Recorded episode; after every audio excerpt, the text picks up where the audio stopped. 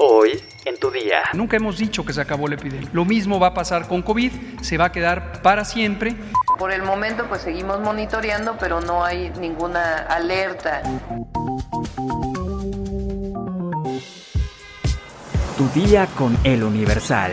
La información en tus oídos. Hola, hoy es miércoles 8 de junio de 2022. Sabemos que estás aquí porque quieres estar informado, así que entérate. Nación. Ante el aumento de casos de COVID-19 en todo el país, el subsecretario de Prevención y Promoción de la Salud, Hugo López Gatel, mencionó que el gobierno nunca ha dicho que ya se acabó la pandemia. Nunca hemos dicho que se acabó la epidemia. Lo que hemos dicho, igual que lo dicen las naciones europeas, la OMS y varios otros países, es que la epidemia, el estado inusual, la situación emergente, ya podríamos considerar que ya no es inusual, ya no es emergente. Y de acuerdo a la historia de las enfermedades infecciosas, particularmente las transmitidas eh, por vía respiratoria y de causa viral, tienden a permanecer por siempre. El ejemplo más claro es la influenza, es una enfermedad que surgió como una enfermedad emergente seguramente, pero después queda ya en forma permanente. Lo mismo va a pasar con COVID, se va a quedar para siempre, pero la noticia positiva, muy importante a tomarla en cuenta, es que transita de ser una enfermedad de alto daño, de alta virulencia, de alta capacidad de causar enfermedad grave y muerte, a una enfermedad con poca capacidad de causar un daño de consideración y mayor transmisibilidad.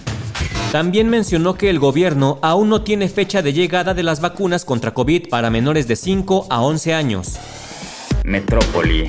La jefa de gobierno de la Ciudad de México, Claudia Sheinbaum, aseguró que ante el incremento de casos de COVID-19 que se ha reportado a nivel nacional, hasta el momento no hay ninguna alerta mayor en la capital y que el contagio no está asociado en hospitalizaciones o casos graves, pero explicó que siguen monitoreando. La mandataria capitalina recomendó a la ciudadanía que se siga cuidando como siempre lo ha hecho, esto ante los reportes de la Secretaría de Salud Federal de que hay nueve entidades donde se ha registrado la tendencia a la alza en contagios de COVID-19. Las entidades son Aguascalientes, Baja California, Campeche, Ciudad de México, Hidalgo, Jalisco, Nuevo León, Sinaloa y Yucatán.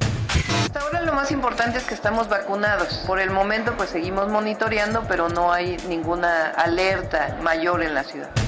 La Comisión Ambiental de la Megalópolis activó la tarde de este martes 7 de junio la fase 1 de contingencia ambiental por ozono en la zona metropolitana del Valle de México. El día de hoy, miércoles 8 de junio, deberán suspender su circulación en horario de 5 de la mañana a 10 de la noche los vehículos de uso particular con holograma de verificación tipo 1, cuyo último dígito sea 1, 3, 4, 5, 7 y 9, así como también los vehículos de uso particular con holograma de verificación 0 y doble 0, engomado rojo, terminación de placa 3 y 4 y los vehículos de carga local o federal dejarán de circular entre las 6 de la mañana y 10 de la noche, con excepción de aquellos que se encuentren en el programa de autorregulación de la Ciudad de México o del Estado de México. También se recomendó evitar hacer actividades cívicas, culturales y de recreo al aire libre entre la 1 de la tarde y 7 de la noche. Estados.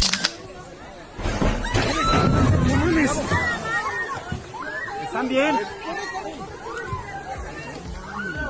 El presidente municipal de Cuernavaca, José Luis Uriostegui Salgado, su esposa Luz María Zagal, cuatro regidores y la síndico municipal resultaron heridos al desplomarse el puente del Paseo Ribereño en el Parque Porfirio Díaz durante un evento de reinauguración. Versiones preliminares indicaron que son alrededor de 20 heridos en el mismo accidente. Se trata de un puente colgante de madera que se rompió justo cuando las autoridades realizaban el recorrido y pronunciaban los mensajes oficiales. Luego de haber caído del puente, el alcalde de Cuernavaca atribuyó el accidente a la imprudencia de quien empezó a saltar mientras el grupo atravesaba la estructura. En los materiales captados durante la reinauguración del parque, se puede ver cómo un hombre de playera y gorra negra se impulsa, recargado de las cuerdas del puente y salta tres veces. Luego, la estructura del puente se vence y derriba a quienes se encontraban cruzando.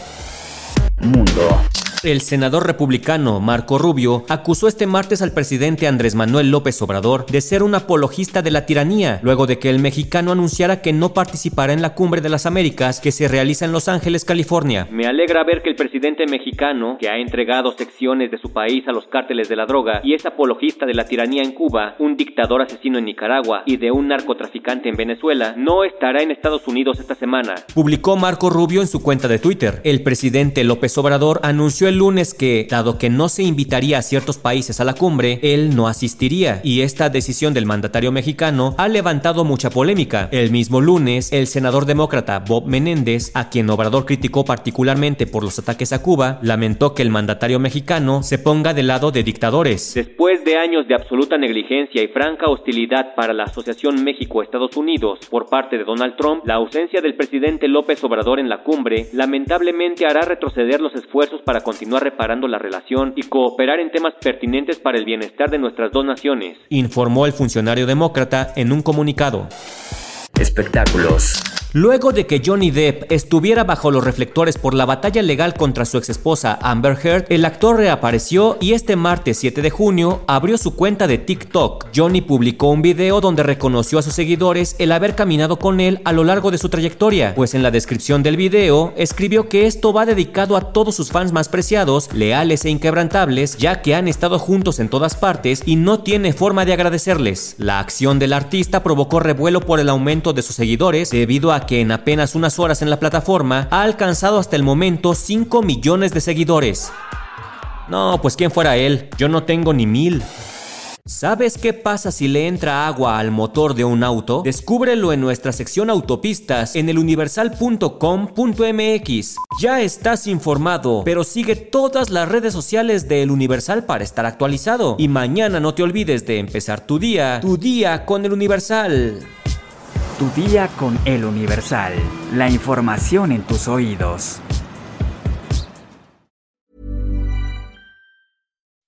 When you make decisions for your company, you look for the no-brainers. If you have a lot of mailing to do, stamps.com is the ultimate no-brainer. Use the stamps.com mobile app to mail everything you need to keep your business running with up to 89% off USPS and UPS. Make the same no-brainer decision as over 1 million other businesses with stamps.com. Use code program for a special offer. That's stamps.com, code program.